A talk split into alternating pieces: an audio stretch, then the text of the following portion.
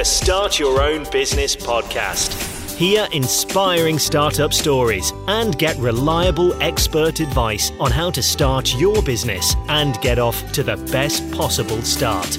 Brought to you by Startup Donut, helping small businesses succeed. Hello, I'm Chloe Thomas, your host, and in this episode, I'm chatting to Matt Mahatme, ex bartender who started Lixir Drinks in 2017 with Jordan Palmer and launched the brand in 2018. They spotted a gap in the market for tonics and mixers that combined big flavours with less sugar, fewer calories, and nothing artificial. Matt and Jordan are proud disruptors who wanted to create a brand with an edge and a contemporary feel with products that looked as good as they tasted.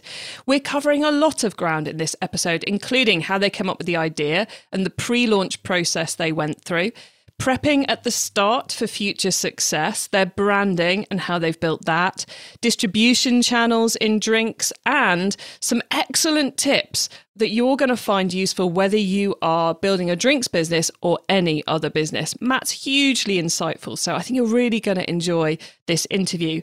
Before we meet him, though, do find out about the show sponsors, Dell Technologies, and how their technology solutions could help your business to become more productive, efficient, secure, and successful.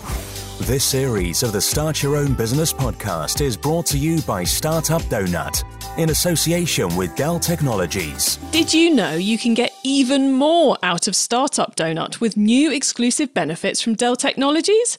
Dell for Startups provides key solutions to help set up your startup for success, including exclusive member pricing and a dedicated technology advisor who will get to know the needs and goals of your business. Advisors will deliver customized, scalable solutions for rapid tech enablement with top business class PCs and accessories. Join now for valuable resources that will help your business get growing. Visit Dell.com forward slash UK startups to join today. It's time to meet our startup expert, Matt Mahatme.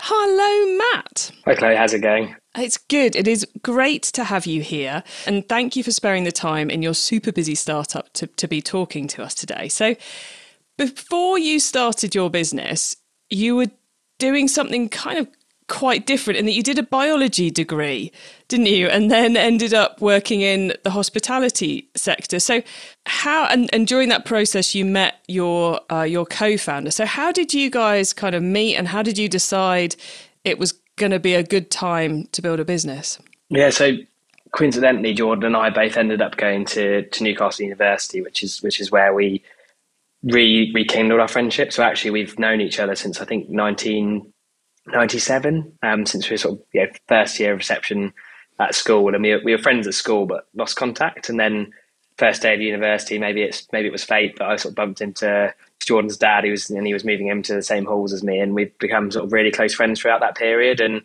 we were actually living together up in up in Newcastle sort of post university and that's when we had the idea obviously of, of, of setting up the business. Yeah we've been been friends for for a while pre that. Has that your length of friendship has that made running the business together easier or has it thrown up some things you thought would work differently to how they have? I think it has made it easier but i wouldn't say necessarily it's the the length of the friendship. It's more of the the type of friendship um, and our personality type. So we're quite both very transparent and, and honest people. And i'd say that we've both been fortunate enough to kind of be raised with sort of similar similar values and it then makes your decision making a lot easier when those sort of shared core values are are the same. So, you know, whilst there's things that we disagree on, it's quite easy to either come to a compromise or go, actually, I've got trust in the other person, sort of one team, one dream. Actually, you know what, I know that they're you're making that with the, the best intention. So let's get behind it if we do disagree.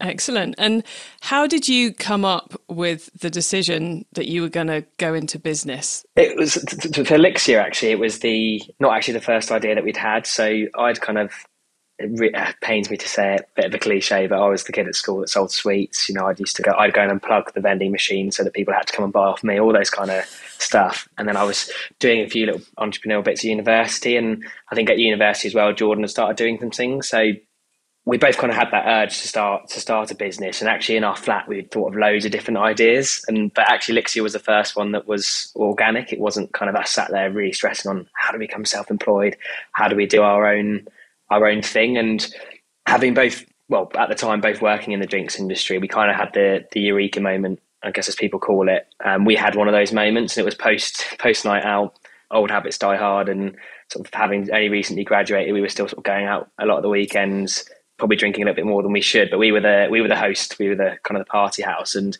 it was peak of the end of the kind of traditional gin boom, and you know, flavored gin had really started to pop off. And it was after a night out, we were staring at all these flavored gins on on our sort of kitchen table, and we said, "Oh, it doesn't really make sense to to have a bottle of flavored gin where you spend you know thirty five pounds on a rhubarb gin, and you can only have a rhubarb G and T over and over again, and the gin's a really expensive part." And we said, "Well, actually, if you flavour the mixer and make the mix more flavourful, you could buy a bottle of standard gin, know, like a Gordon's or a supermarket own brand or Beefeater, and actually you could go from having a normal G and T to a rhubarb and ginger G and T to an elderflower G and T. When we said that out loud, we were like, "Oh my god, that makes you know so much sense," and certainly for like a cash perspective as well for a young consumer. You know, you're ladled with debt, or you know, whether you've been to college or university, you're trying to save for a house, get your first car, and it's kind of actually the most expensive part is your spirit. So that was our, our eureka moment. It was actually sharing occasions better and it's more cost effective. And you can satisfy multiple people with one bottle of gin rather than having to have the grapefruit and the raspberry and the blah, blah, blah, blah, blah to keep everyone happy, which takes the overall cost of the party down a great deal. So you had that eureka moment.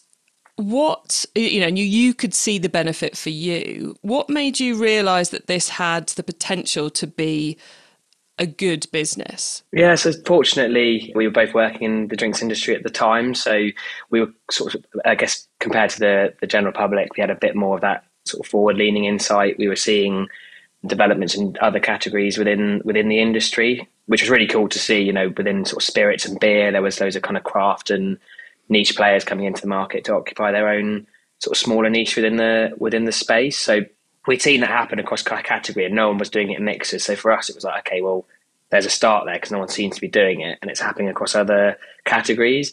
And then some of it really is just kind of your gut intuition was like, you know, we don't feel like there's a brand in the space that appeals to us. Why not? You know, there is in beer, there is in wine, there is in spirits, but why not for mixers? So I guess, yeah, mixture of gut and I guess industry insight. Excellent. You, as you mentioned, it is a disruptor product, and you'd seen that, that that was working in similar spaces. Was being a disruptor a key part of the plan from day one, or is it something which you've kind of realised in retrospective you were being disruptive? It's definitely been something that's part of the plan since day one. I think some of that is intentional around kind of you know where we see our marketing and our marketing position and two, some of it's just inevitable when you start off. You, are starting from a smaller space, so you kind of have to be different to to be noticed. Some of it's planned, and I guess some of it is is is forced. And I think the brands that do well and are successful are the ones that do really disrupt and have uh, a point of difference. Because you know, ultimately, mixers have existed for a while. You know, we've not created a new technology product that has never existed before. You know, we're a drinks brand, but it's how we you know stand out that yeah, means that we have to be a disruptor. And thinking about kind of the launch process after you decided you were, you were going to go for it, as we said in the intro, you started in 2017, but you didn't launch until 2018 because with your type of product, there's a bit of product development that has to happen. So, how long did that take, and how did you how did you approach it? Yeah, it was um, it was quite a long time in the making. I think, you know, sort of two young, what, 22, 23 year olds. I think we thought within a couple of months of having the idea that we'd have a product and we'd be selling pallets of it. And, uh, you know, I laugh looking at our old business plans on sort of the volume assumptions that, that we'd made. But it actually took us 18 months to kind of go from that first eureka moment in our flat to kind of having a, an actual physically produced product. And actually during that development process, I think one of the real key learnings that we had is and has paid dividends sort of subsequently is to be really thorough. That you know we were really young and had so much enthusiasm, but there is you know a huge value in in being patient. So things like our brand name, we trademarked. We, we want we had the the vision that we wanted to be an international brand longer term. So we trademarked Lixir within Europe and the UK and you know we had to wait three months for that and that was before we could do any design work anything on the name. And there are things that people often don't realize. They create a brand in their head and then they realize actually i can't take it outside of the uk okay well what what do i do? So some of that planning was it was hard. You had to sit on your hands. You're eager to sort of do more. But you know longer term it's made us more investable. You know it's allowed us to export confidently into europe. So yeah the planning took sort of from concept to launch about 18 months and then also finding the right suppliers. Um, you know it's kind of almost premeditating some of the challenges you might have in the future. And you know we went with a, a bottler that was more expensive and much larger in a order quantities you know it was a huge risk for us to take but it meant that you know longer term actually we could scale with them if the business went to where we wanted to. Whereas if we'd gone with a small supplier a couple of years into our journey we'd have had to move and you know, moving manufacturer is a is a really big task. So yeah it took 18 months but i think yeah some really good learnings on having a bit of patience.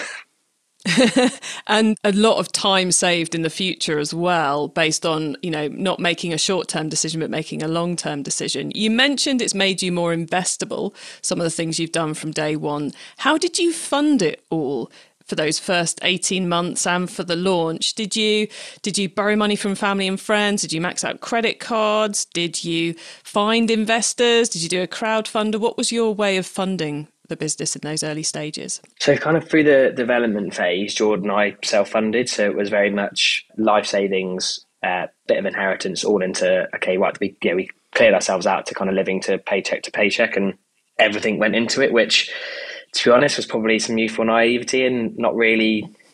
Yeah, I think our parents, if they'd known it initially, they do now what we put, you know, how much we put into it, they'd have been like, "What are you doing that for?" But uh, we kind of put, yeah, like our life savings together into the business, and then we also did a crowdfunder just before we launched. So we did a rewards based crowdfunder, which was essentially people could pledge for packs of tonic of varying sizes. Some had spirit partners in.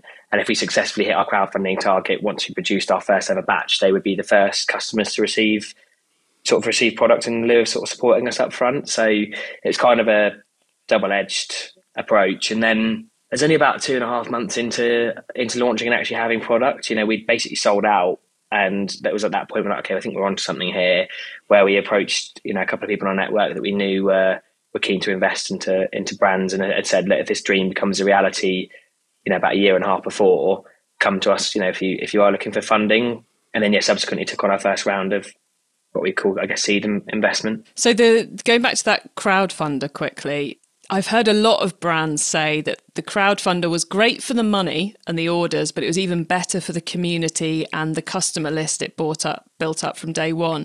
Has that been something you found, or is it is it have you have you found that get brought you good customers and everything as well as the sales, or was it purely the the say you know the income side of it that was the goal for you? To be honest, there was there's sort of two reasons we did it. The income was obviously great secondly, for us, we didn't want to kind of just create a product and go to market and say, well, we've created this product, here it is. You know, it was like, okay, how can we build a story before having product? And we'd waited so long, it was actually, if we can do a build up where we don't have the product yet, you know, one, it's great market validation, but two, it allows us to, as you sort of you know, mentioned, to sort of build a community pre even having a, a physical product. And it wasn't a huge community, but I think, you know, we had 269 backers being able to take that to our first customer um, and say, look, we've only got brand designs, we've got a concept here. No one's even tried the liquid, but they're really backing us and our story. You know, what's not to love about that? I guess you know, sort of two guys trying to sort of take on some of the, the, the bigger players, and that yeah helped us get our first ever listing, which was which was great. And then yeah, those those backers have become sort of longer term advocates. I'd say slightly less so in our model because it was rewards based rather than an equi- traditional equity based crowd fund. So that you do find with equity based crowdfunders obviously the customer has more of a longer term buy into to what you're doing. I love the way you which you you use the the proof of the people are buying in to get you listings. Now, listings, and correct me if I'm wrong here, Matt, but listings that's when you get your product into a retail store or a retail chain. So essentially the wholesale selling model. So soon after you started, you were doing wholesale into I guess retails and bars. Yeah. So how, how the model works is I guess it's called on and off trade. So the on trade is anywhere where you can consume alcohol on premise. Off pre- uh, off trade is we have to take that and uh, you know consume at home. So you traditionally is your convenience stores, your, your big retailers, etc. our kind of first avenue of sales was through the on trade, but to kind of open up pubs and bars, you obviously need to be selling into a wholesaler that supplies them. So that was our first our first major stumbling block is getting into that those wholesalers to be able to service bars because service them individually you know delivering to 50 outlets yourself rather than sending a pallet to one wholesaler is you know a mammoth task. And then you've got to chase for 50 invoices rather than one. So we went straight down that wholesale route you know initially. But actually interesting our first customer was uh, Fenwick the department stores. It's their flagship store in Newcastle. And we, yeah we were like okay that's a great place to display your products. Having launched in the northeast, they were really supportive of us. Uh, but we actually hand delivered that that first order. I remember sort of yeah driving down with Jordan, and we sort of getting to this yeah you know drop off point, and it was just us you know taking it out of the back of the car, which sort of raised a few eyebrows. But yeah, the, the model was initially go through sort of wholesalers and then into bars. And did you do the the D2C, so the selling direct to consumers via your website from day one, or is that something which developed later? It, it developed later. Actually, it developed out of the, the pandemic when you know we lost ninety percent of our business overnight um, when pubs and bars bars closed. So you know pivoted really quickly to that D2C model. And um, we did have some D2C presence, but it wasn't something we were investing a lot of time into. I think yeah, for anyone setting up a business, you're looking at and understanding your value chain is really, really important because in your head you're like, oh, great, we'll go direct to consumer, we'll cut these guys out. But actually, sending one case to a consumer is more expensive for us. We make less money on it than we would do necessarily selling, let's say, a full pallet into Amazon or selling a pallet into a retailer who's got an online store and does that kind of fulfillment side themselves. Glass liquid's also really, really heavy. Couriers don't want to touch it. When it breaks, it's expensive. So yeah, it was something that we adopted later on, when we were kind of forced into that via via COVID. And now you've been forced into it. Are you glad you've got it as an arm of the business? Or does part of you kind of think, God, I wish we just stuck with the on trade, off trade side of things? We want to be a digital first brand, so having an online presence is really important to us. So I'm really glad we do do have it now. It's one of those things actually, once you have that infrastructure set up, it's not overtly costly to to run. You know, it's Harriet, our brand manager, who sort of set up our website, etc. She's done an incredible job, and you know she can manage that quite comfortably on her own. And whether there's 100 orders coming in or 500, it it does sort of self fulfilling. There isn't too much over investment on there, so it's a really good good channel to have. And you know, it's only ever going to become more increasingly popular. You know, that D2C model. So yeah, really glad we have it. And you mentioned you've got a brand manager there and you have a very, very strong brand. And we've talked about the trademarking side of things before you could get on with doing the branding. Within the sector you're, you know, within the, the business you've been creating, the brand has, has been crucially important as you recognized on day one. So how did you go about creating it? Did you use an agency? Did you use a friend? Did you do it yourselves? And have you had to rebrand at any point? Yeah, so the name Lixir we came up with ourselves, and that was again almost a bit of a eureka, eureka moment. So it's a shortened form of the word an elixir, and the definition of an elixir is a medicinal drink often consumed with alcohol. Now, the origins of kind of tonic water is that the the quinine, which is the defining ingredient, which makes it you know gives it that slightly bitter taste, used to be used as an anti-malarial by the British Army when they occupied India. So that kind of elixir is a nod to well, actually, that's the historical use of of quinine. Is that medicinal um, purposes, and it's also got a great great ring to it. And cutting off the E allows us to kind of use that X as a you know real sort of centre point of our our brand. And you know, Jordan and I, when we first out on that it, creating the brand, always said we'd love to have a brand asset, a bit like the the Apple Apple or the yeah, the Nike Tick, where we know we've made it as a brand when the Lixir X is on a you know pub quiz where it's like which brand is this, so we kind of came up with the name our, ourselves, and it also ties into one of our really important sort of business I goals. So you know, we want to be um, a sustainable brand. We want to give back, and we donate a percentage of our revenue to a clean water charity. Um, so essentially, for every case we sell, we provide 100 litres of clean drinking water, which is also a nod to our to our name. So if you're fortunate enough to have an elixir in the UK and be able to go out and drink with your your friends, you are actually providing an elixir for someone else who doesn't have that that privilege. And one of the things that we learn how you behave and your values is an intrinsic part of your brand beyond obviously how it how it looks. So a lot of our brand is something that kind of is inherently Jordan and I projecting our values into a into a product and a business. But yeah, from a design perspective, we've done a couple of brand reiterations. Uh, we did use an agency for that, so we used one sort of smaller agency initially, and then as you kind of go on, you learn more about your business. You can't see actually this needs to evolve. And if you look at any even big brands, always changing their packaging. It's about how it makes the consumer look and feel. Uh, and then, yeah, about a year and a half ago, we did a really successful rebrand and we really wanted to own our, our space of being a you know, contemporary challenger. Um, so used an amazing agency for that called We Launch, someone we built a personal relationship up with prior to that, you know, going into that, which I think actually is really you know, paid dividends because we had that personal relationship. It felt like we could be really honest with our feedback rather than potentially upsetting someone, you know, in a new agency that would only just, you know, the longer the relationship is, the easier it is to go, you know what, I hate that. That doesn't feel very us. So yeah, we've used a mixture of both, but yeah, it's been been a fun journey creating the brand. You've given us lots of tips already, Matt, but thinking of someone who's about to start their own business journey right now, what three key tips would you give them to help them avoid some of the pitfalls and embrace some of the success a little bit faster? I think that's a really good question. There's just so many great nuggets of advice that we've had from other people, but a bit of a cliche, but it's so true. Cash is king. It's always you know, in your back of your mind thinking, you know, how am I funding this? Great if I'm going to sell it, but when am I getting the money in after I've sold it? You know, everyone will be on payment terms. So cash is king. It's always kind of that's your number one thing to focus on to start off. Is like, how am I funding it? Is it sustainable? And that doesn't mean you know you might not be able to self fund it yourself. You know, there's plenty of funding options out there, whether that's raising invest, you know, investment, taking a loan, but you know, having that in mind from the start because um, it creeps up on you really quickly and it can be very stressful when that sort of bank balance is looking low. And that might not be that you're not performing well, it might just be that there's loads of money in stock. So say cash is king, so always look at cash flow. Uh, really important from day one and get into habit of that.